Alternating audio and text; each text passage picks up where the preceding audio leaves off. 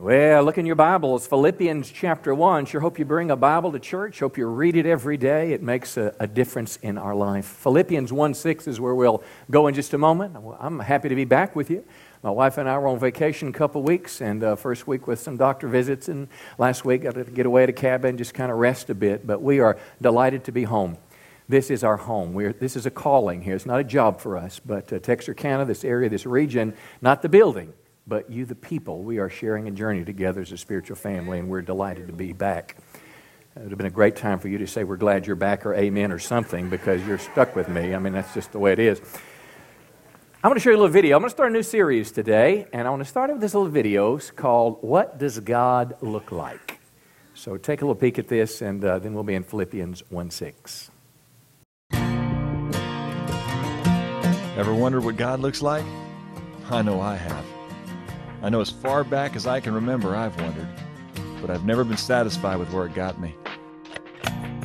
I've thought of God as an old man, a nice grandfather figure, but one who's a tad fragile, not someone who can defend me when I'm threatened. I feared him as a strict principal, an ever present policeman who was always nagging on me and just waiting to thumb me as the guy who did it. I once considered him to be my good luck charm. All I had to do was call on him and Hopefully, he would come serve me and give me what I want my own personal genie in a bottle. I even pictured him as an absent landlord, someone I have to pay rent to, and frankly, probably someone who has a lot better things to do than bother with me. And I've imagined him other ways, but all my images of God are just too small. Well, who is God? Not just who I think He is, but who is He? And as important, what does that mean to me, its relevance in my life? Well, that's what we're going to be talking about. A new series starting today called God Is. God is, and each week we'll kind of fill in the blank. Each week we'll look at some of the character, we'll look at the attributes, we'll look at the priorities, we'll look at what the Bible reveals to us about God.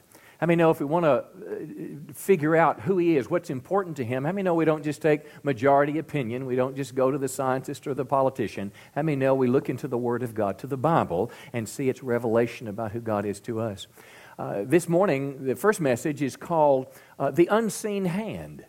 It's a message about God's sovereignty, which simply means this God is in absolute control of everything, God is in ultimate control.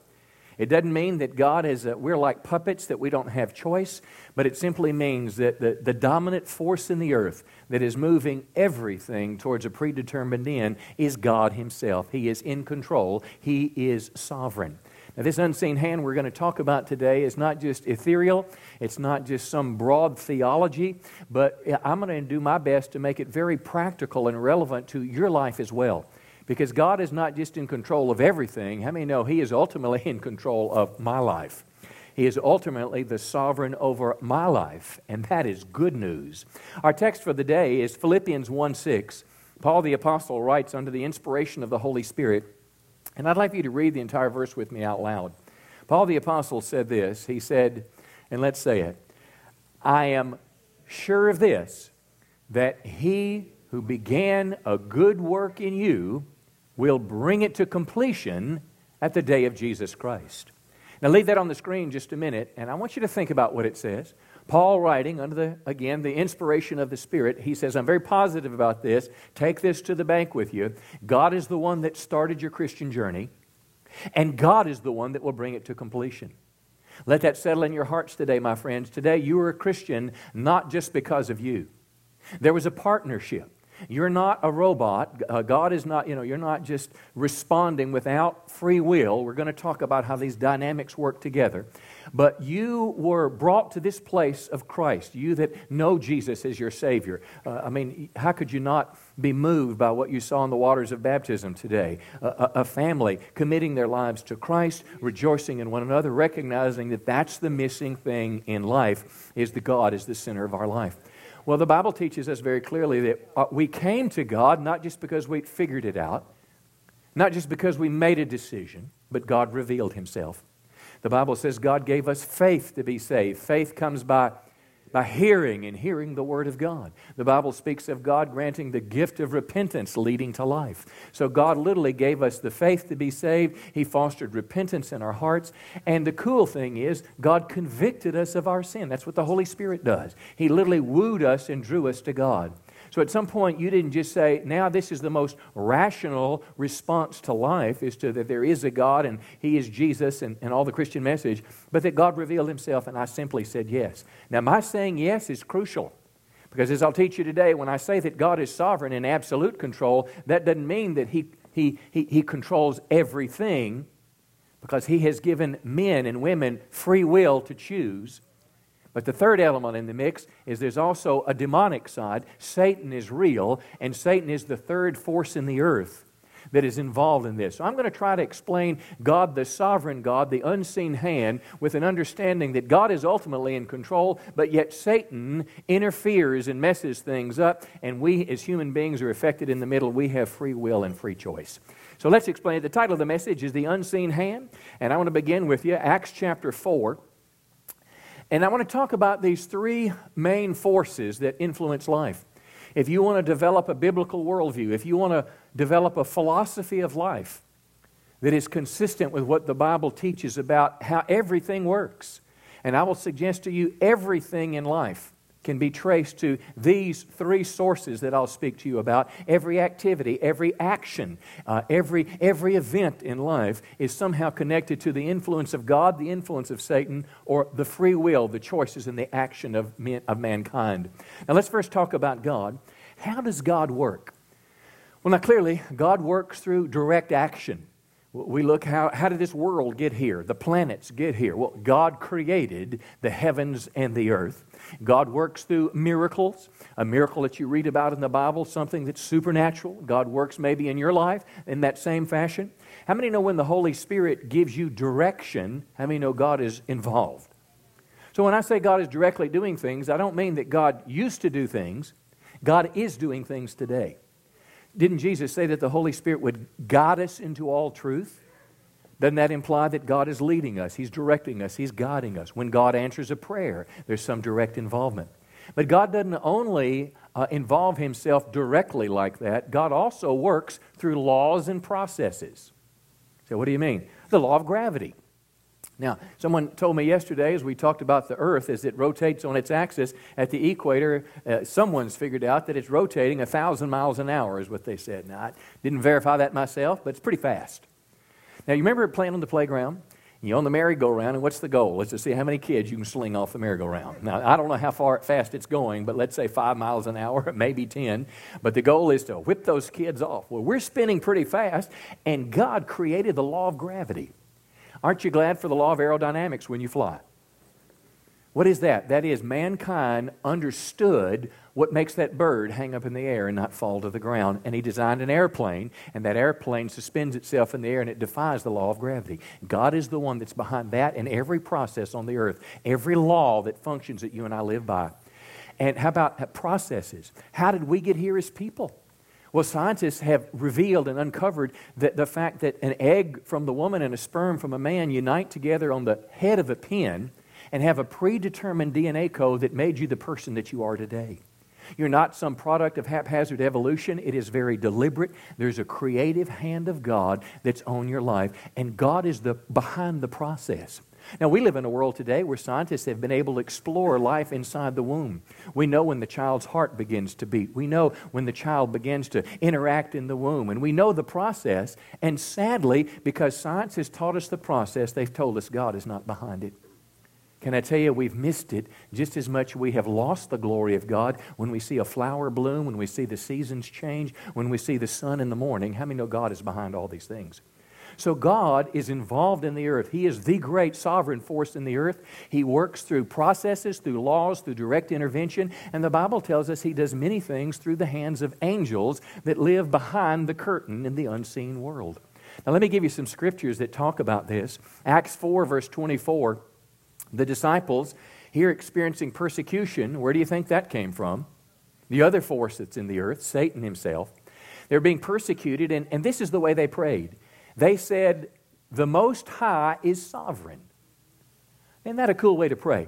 God, you are the most powerful force in the earth. You are the source of all power and all authority over all the kingdoms on earth, and you give them to anyone you wish. Now, I'm sorry, uh, that was Daniel. Sovereign Lord, you made the heaven and the earth and the sea and everything in them. So the starting place, place for their prayer was the all powerful and the Almighty God.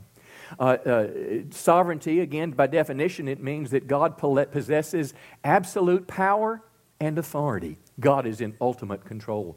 Now, when you look out at the future in life, uh, I got to be honest with you. If I dwell too much just on what I see and what I read and what I hear, it's scary.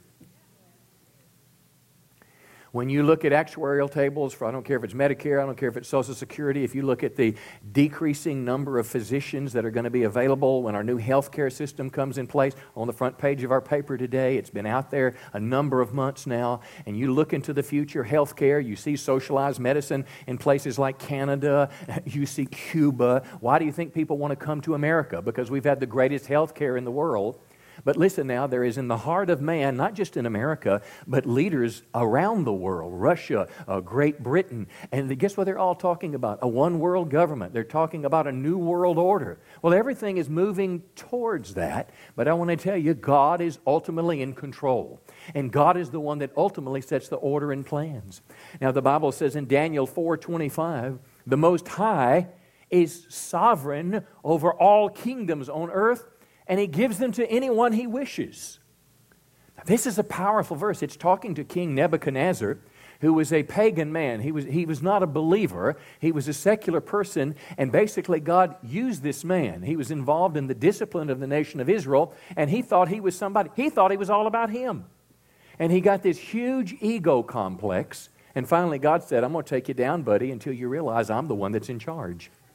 You look around at our world today, uh, I don't care if it's a, a, Nancy Pelosi, a Harry Reid calling the vote on immigration tomorrow. Uh, these people in positions of power, whether you like them or dislike them, is not the issue. They are either there because God put them there for the what they're doing or in spite of what they're doing. But God uses people and this should humble us to make us realize it's not because of my education, it's not because of my money, not because of my experience, come on now, but it's because of God, the sovereign God, the unseen hand that's directing my life. Uh, Job said this Do you know how God controls the clouds and makes his lightning flash? God is the one behind these great events. Um, powerful verse in Acts 17. God began by making one person, and who is that? Was Adam. God made Adam from the dust of the earth. He breathed into him the breath of life.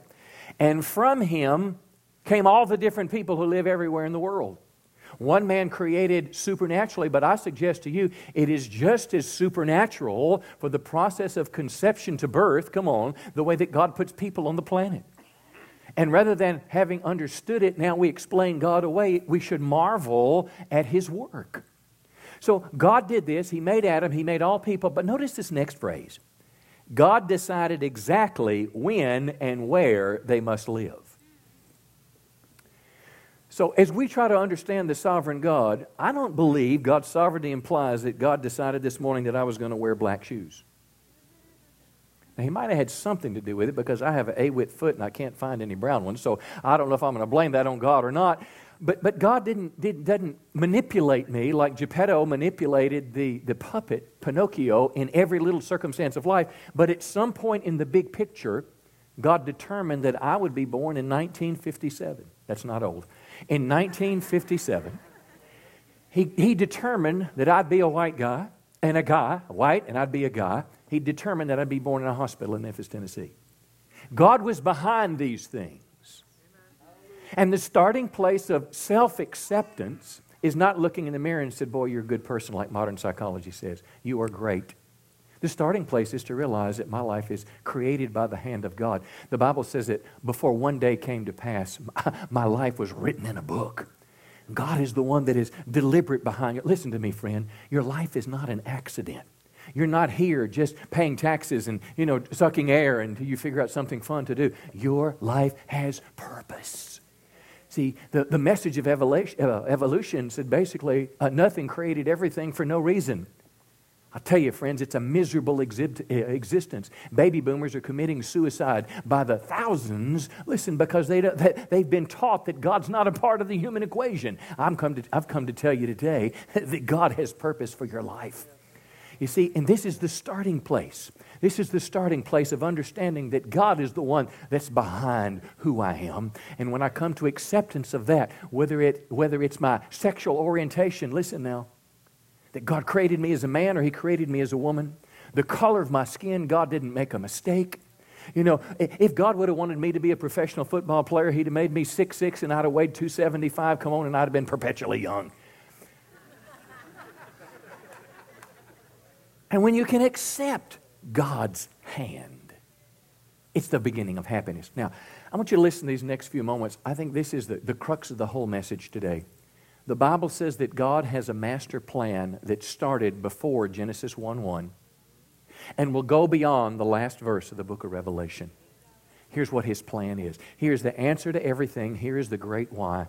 Why am I here? Why am I on this planet? Listen, God has been preparing a people to spend eternity with him who love him.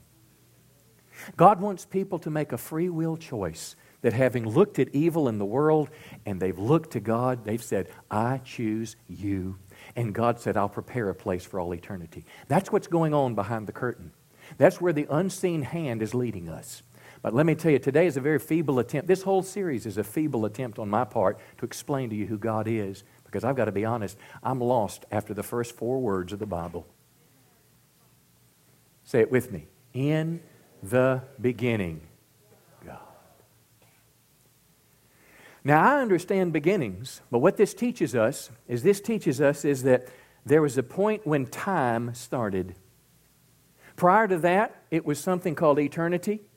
After time is over in the book of Revelation, eternity will go forwards, and God has always existed.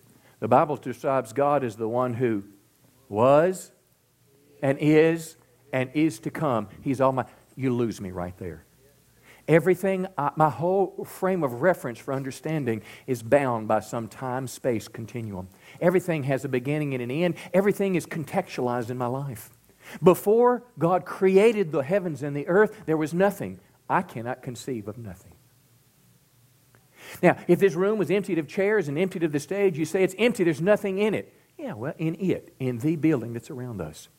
But what was here before there was no earth, there was no Saturn, there was no moon? What was here before the Milky Way was not here and our universe was not here and the billions of universes? It just was not. And I'm lost. But can I tell you, as we get some glimpses into his character, it should encourage us because this God, who's working towards a predetermined course, began a good work in me, listen, and he will bring it to completion if I'll just say yes. And when I say no, if I will quickly say yes again, He'll help me keep going down the road.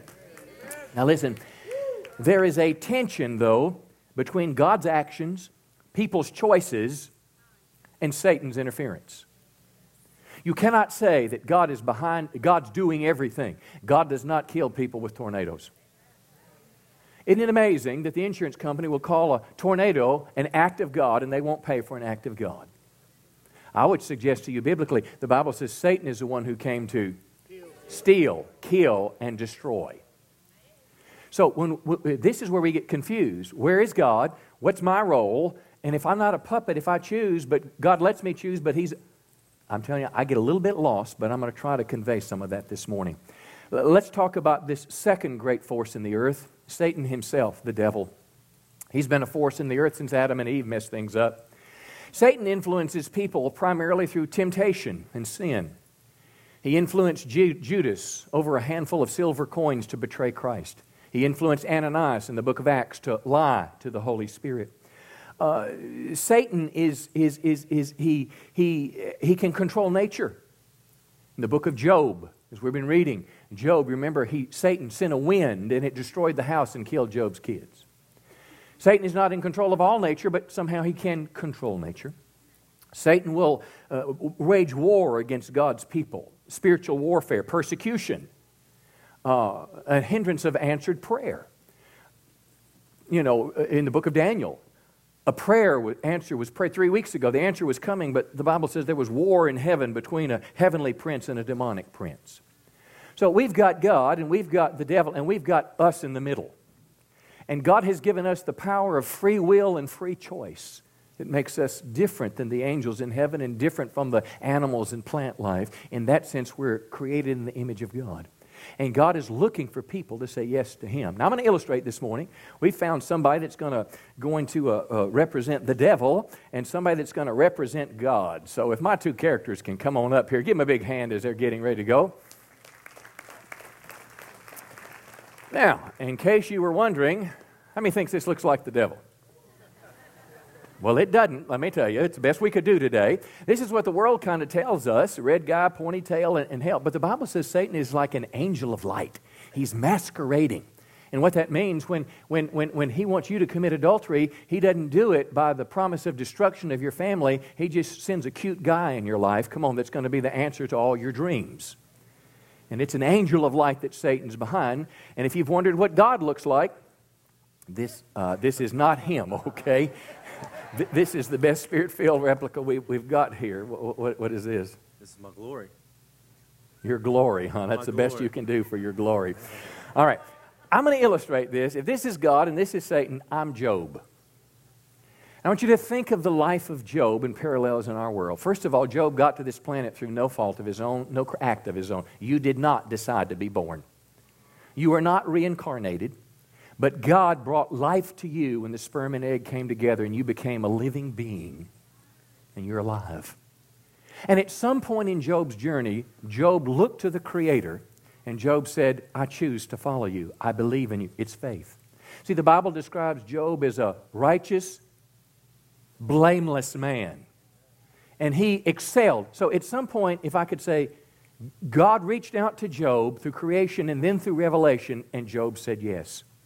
And then they began a journey together. And as you look through uh, early in the book of Job, Job is a, is a man that's blessed immeasurably. His wife, his children. Uh, Job is wealthy. He's got camels, he's got, he's got sheep, he's got oxen, he's got money, he's got everything is going well in his life. And it's because of the blessing of the Lord. He's following God. But all of a sudden, something happens.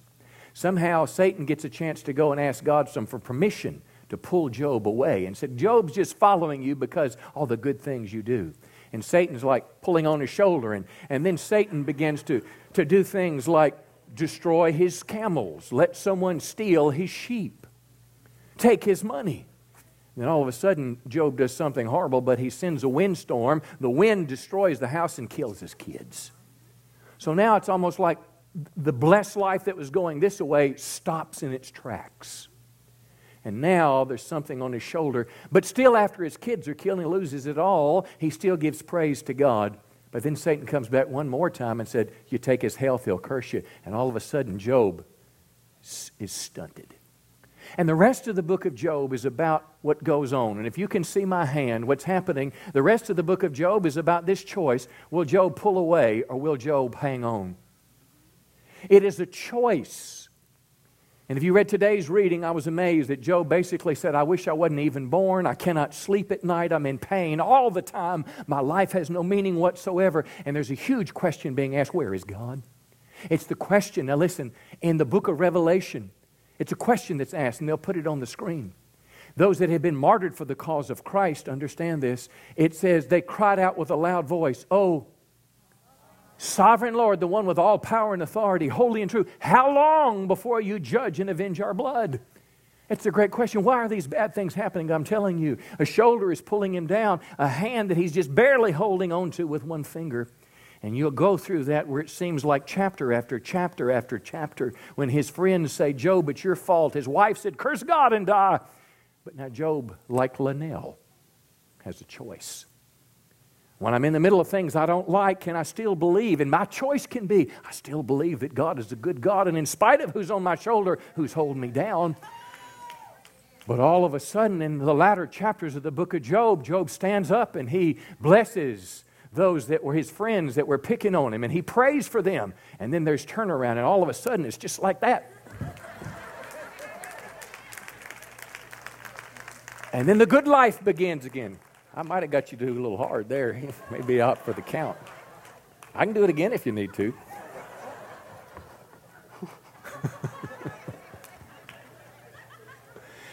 but the, you're scared. But then Job, then Job, come on, then it starts getting better again. And then his marriage, his kid, he gets more children. Come on, he gets twice the wealth that he had before. And this old guy never, but come over here one more time. Come on, the Bible says the God of peace will soon crush you underneath our feet. So you just bow before the Lord Jesus Christ. And we just put our, our, our, our, foot on him. See, that's what's going to happen one day. And one verse in the book of Revelation, and this guy's thrown into the bottomless pit. One verse all the harassing from Genesis until Revelation, and one verse and it's over with him. But the key thing is you just have to choose to hang on to the hand of the man. Give these guys a big hand. They did a great job. That is the God who gives us confidence that he who began the good work in me, come on, will bring it to completion until the day of Jesus Christ.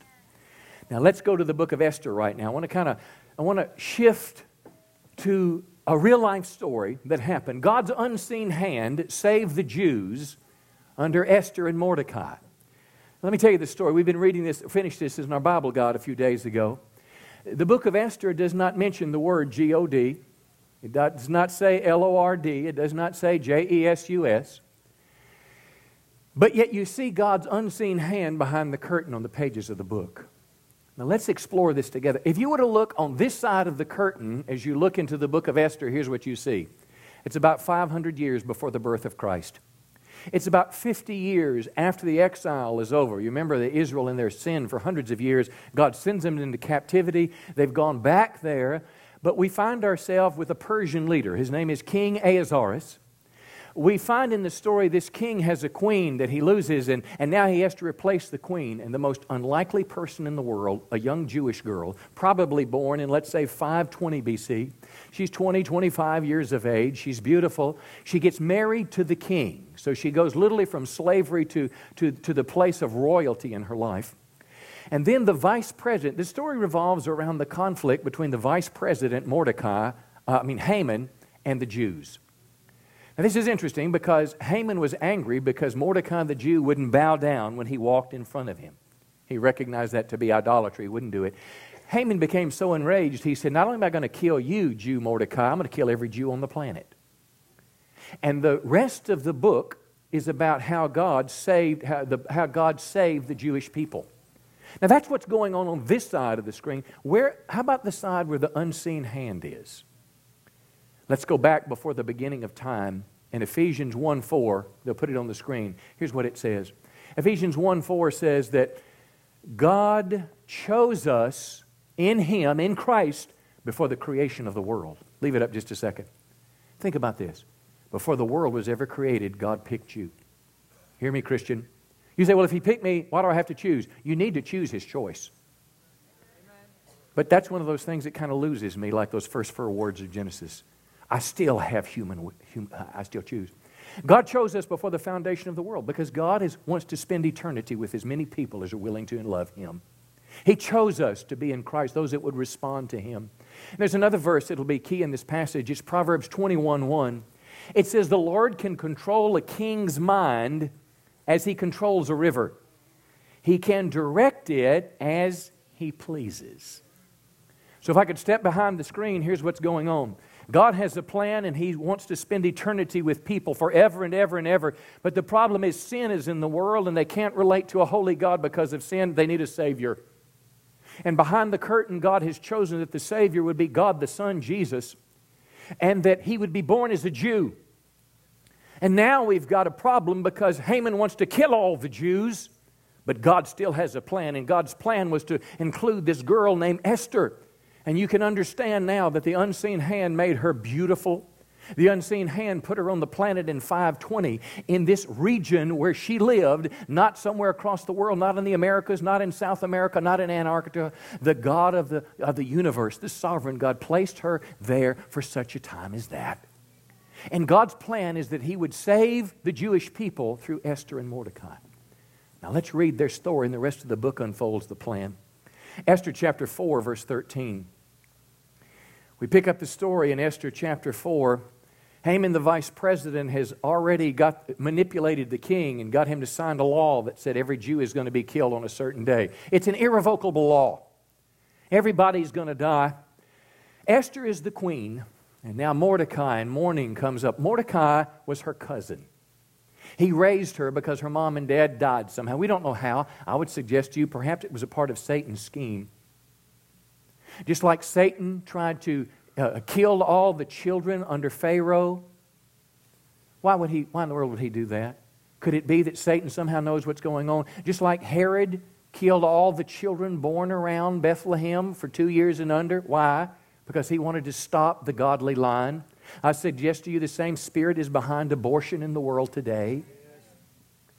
Satan has a, is at work to stop the plan of God, and, and, and God has a plan, and Satan wants to stop it, and people are in the middle, and God's chosen by and large to use people as the solution. So Mordecai comes to Esther when this death sentence is upon the people. He said, Don't think for a moment that because you're in the palace, you're going to escape when all the other Jews are killed. If you keep quiet at a time like this, uh, deliverance and relief for the Jews will arise from some other place. Now, why would he say that? Everybody's supposed to be killed that's Jewish, but he said, Look, you're the most likely candidate, but if you don't do it, God will find somebody else to because the sovereign God's plan will always be accomplished. Come on, and nobody can stop it. And I want you to hear this today. And this is why it's so important that the church continue to support the nation of Israel. It is why. Where do you think Jesus is going to come back and put his foot? He's not putting his foot down in the World Trade Center or, or the UN building in New York City. Come on. He's coming back in Jerusalem, and mountains are going to split. Why do you think there's such hostility against the, one of the smallest nations on the earth? Why do you think people have tried to kill them? So much anti Semitic, uh, remarks and all this. You, you realize one of the groups, or uh, six of the groups that the IRS tried to withhold their tax exemption process from, six of them were supporters of the nation of Israel. And your own government said, we don't want to help them. Now, listen, this nation's the apple of God's eye. The Savior is going to be born through them. And Haman tries to stop it. And Mordecai's look says, Look, this next sentence is, in my opinion, one of the top three to five phrases in the entire Bible. He says, Who knows if perhaps you were made queen for such a time as this? Now, I told you that God is not like Geppetto picking black shoes and brown shoes. I believe that's true. But there's also at the same time the sovereign God who is determining some things about your life. And he brought this girl to the kingdom for such a time as that. But yet, it was not enough for God just to desire it. She had to make a choice. And then it says, uh, uh, verse 16 says, Well, look, fast for me, that is, abstain from food and pray. My maids and I will do the same. And though it's against the law, I will go to see the king, and if I die, I die. You say, what does that mean? It was against the law for anyone, including the queen, to go see the king without being asked.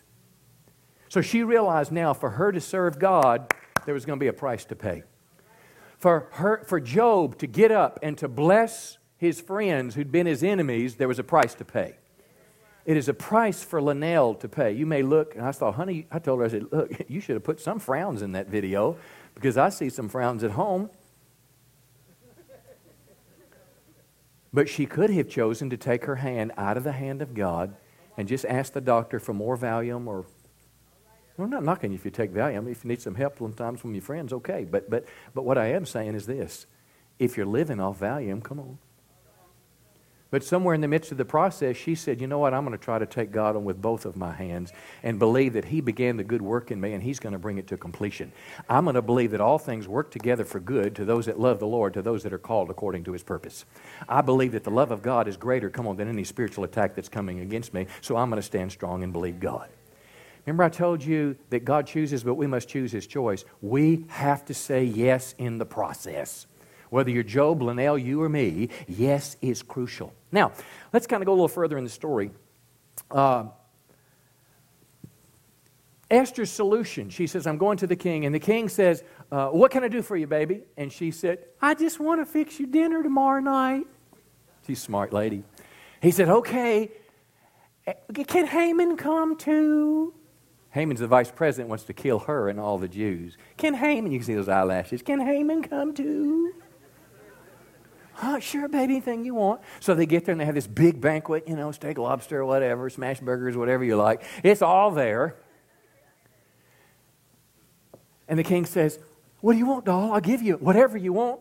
We'll go by the diamond store. Come on, we'll stop. We'll buy a new car, a new camel, whatever you want. It's yours. And all the ladies said, Yeah, I mean, it's good. And, he, and, and she said, Honey, I don't want anything. I just want you to come back. I want to feed you again tomorrow.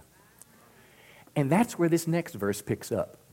Now, at the same time, Haman is just kind of strutting his stuff, and he goes home, and here's Mordecai the Jew who won't bow down to him. And Haman is mad. So Haman says, I'm going to build a gallows and I'm going to hang that dude tomorrow, but I got to get permission from the king to do that. Look at the next verse and give me about seven more minutes. Esther chapter 6, verse 1. Everybody say, on that night. On the night before Mordecai is going to get hanged, the night before Esther has the banquet, the guy can't sleep. You say, whoo, boy, what a coincidence. Wasn't he lucky? Come on now. Are you living by luck and rabbit feet in the number 13, or are you living by the God who watches over you? Now, hear me in this. On that night, the king couldn't sleep.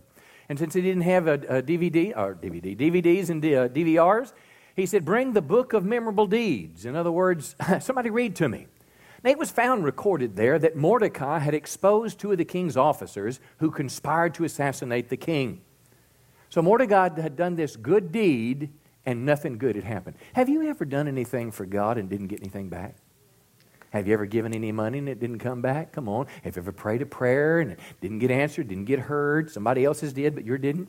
Have you ever done right at work and rather than getting promoted, you got demoted?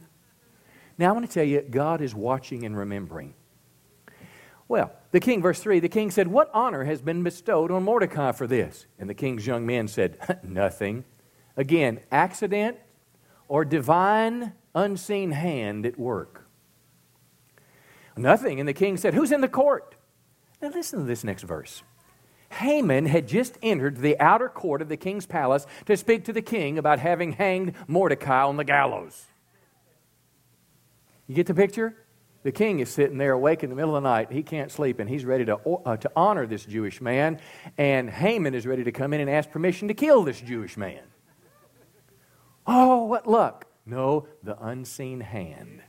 The same hand that's at work in your life. Well, verse, uh, verse 6 the king said to, uh, to Haman, well, What should be done to the man whom the king delights to honor? And Haman, in his arrogance and blindness, said to himself, Who would the king delight to honor more than me? Wow. And the king said, uh, Oh, what should I do? And he said, Look, why don't you go ahead and let me wear your fine outfit and put me on your horse and let somebody just walk around the city and said, This is the man the king thinks is special. And the king said, Great idea. Verse 11. So Haman took the robes and the horse and he dressed Mordecai and led him through the square of the city. And then his wise men said, If Mordecai, and this is the wise man after Haman goes home with his head dragging, if Mordecai, before whom you have begun to fall, is of the Jewish people, you will not overcome him, but you will surely fall. Now, why would these pagan secular people say that? That's because they had seen the unseen hand of God, come on, that started in Egypt when Moses in the Red Sea and followed them through the wilderness and manna and water from a rock. And, and they'd heard about Joshua and the River Jordan opening up. This, they've heard about this God, this unseen hand who inserts himself in time and eternity. Now, here's where the dilemma comes for us. You and I live in a microwave world, and sometimes God operates in long periods of time. Do you realize the Israelite people were in Egypt, what was it, 400 years before God brought them out? God was not intervening directly. The time between the book of Malachi and the book of Matthew, the silent years, there was no prophecy, there were no miracles. God was not involved. Now listen, God was still in control of the universe, but God was not directly involved in the affairs of men and his impact was so, uh, so uh, uh, uh, less frequently than they desired. This is what happens to many of us today in a microwave age. Because we don't see God on a daily basis, a weekly basis, a monthly basis. We want to pull our hand away and say, God must not be real or true. I tell you, friend, hang in there. Well, you know what happened? Goes on to say, uh, while they were talking with him, verse 14, while they were yet talking with him, the king's eunuchs arrived and they hurried to bring Haman to the feast. Now, you know the story. They're going to put a little picture on the screen, and I'm going to wrap up with this as Pastor Nick comes. So now we have the second banquet.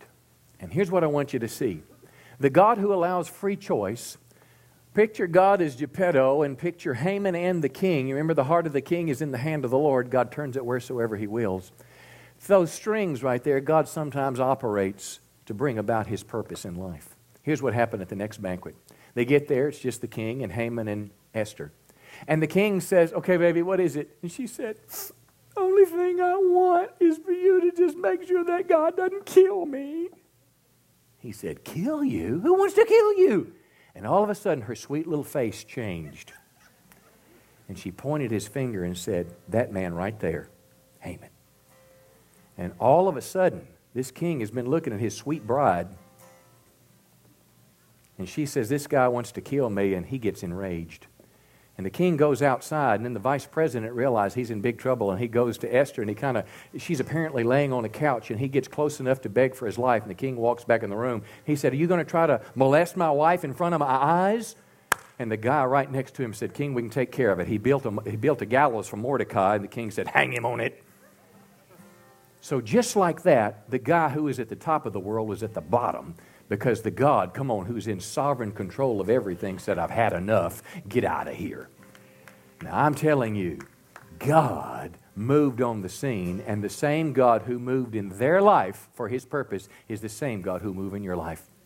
My message this morning to you is quite simple God is in control of everything. God is in control of everything. He has allowed Satan limited control in this world, and we get to make choices along the way. But if you will keep saying yes to God, my friend, you will see the scripture fulfilled that said God in Thessalonians or Philippians, he began a good work in you. Come on, and God's going to bring it to completion. He did it in Esther, he did it in Linnell, he's doing it in Linnell, and he'll do it in every one of us. Come on, give the Lord a good hand today. He's worthy of our praise. Bless the Lord. Why don't you stand to your feet? We're going to close with a worship song, and as you're worshiping the Lord, I want to just encourage you allow yourself to ask God this question Holy Spirit, what are you saying to me? Thank you, Lord. Lord, with all my friends in this room today, we simply say, we want to say yes to you. We don't want to fight against you, and we don't want to quit when life gets difficult. When we get knocked down like Job, we don't want to take our hand away because we don't understand. Lord, when we're like Esther, we don't want to be we don't want to let fear keep us from stepping up to the plate. But we simply, Lord, want to do our part and make the right choices. And Lord, on those times when we make the wrong choice, we want to quickly turn it around and get back on track. In Jesus' name. I want to close this way this morning. I like to close with a personal opportunity for prayer. I know there's many people that are here today that God has been speaking to you through me. There's a voice within a voice. And maybe there's something that you need to settle with God. Maybe you need to seal with God and you feel a need to respond. Maybe you're here today and, and maybe you've gotten off track with God. Hear me in this. And you wonder, could God let me start over? Could God get me back on track? I'll tell you, He can. Satan could pull you off track, but God can help you get back on track. Come on. It may not be you, it may be somebody you love and care about, and you want to pray for them. I don't know what it may be, but you may feel sometimes like life is helpless. Life's not, you know, I just, I can't, I don't know what to do. Maybe you need God's reassurance. We'll pray for you. But the most important thing in this moment that we have for prayer, maybe you need to commit your life to Christ. There was a time in my life I was raised in a church like many of you, but in all honesty, now as an adult with understanding, if I'd have died, I would not have gone to eternity with Christ. I just thought you were more good than bad, and that even the scales. What every person needs is they need the forgiveness of God. Every person needs that God give them a brand new start in life. Every person on the planet needs God to come and give them a brand new start. We need forgiveness of sins. My friends, someone can pray for you today and you can commit your life to Christ. So I don't know what it may be today, but we're going to sing this song one last time. And if you need prayer for anything this morning, our prayer team is coming right now. And as they're slipping up here to pray with you, let me just encourage you if you feel a drawing to come to prayer, don't fight it. Come, let us pray for you. Come and pray. Pastor Nick, go ahead and begin to sing. Come, let us pray for you. I love you very much. I'm so glad you're here. God bless you. We'll see you next week. We'll continue. I will be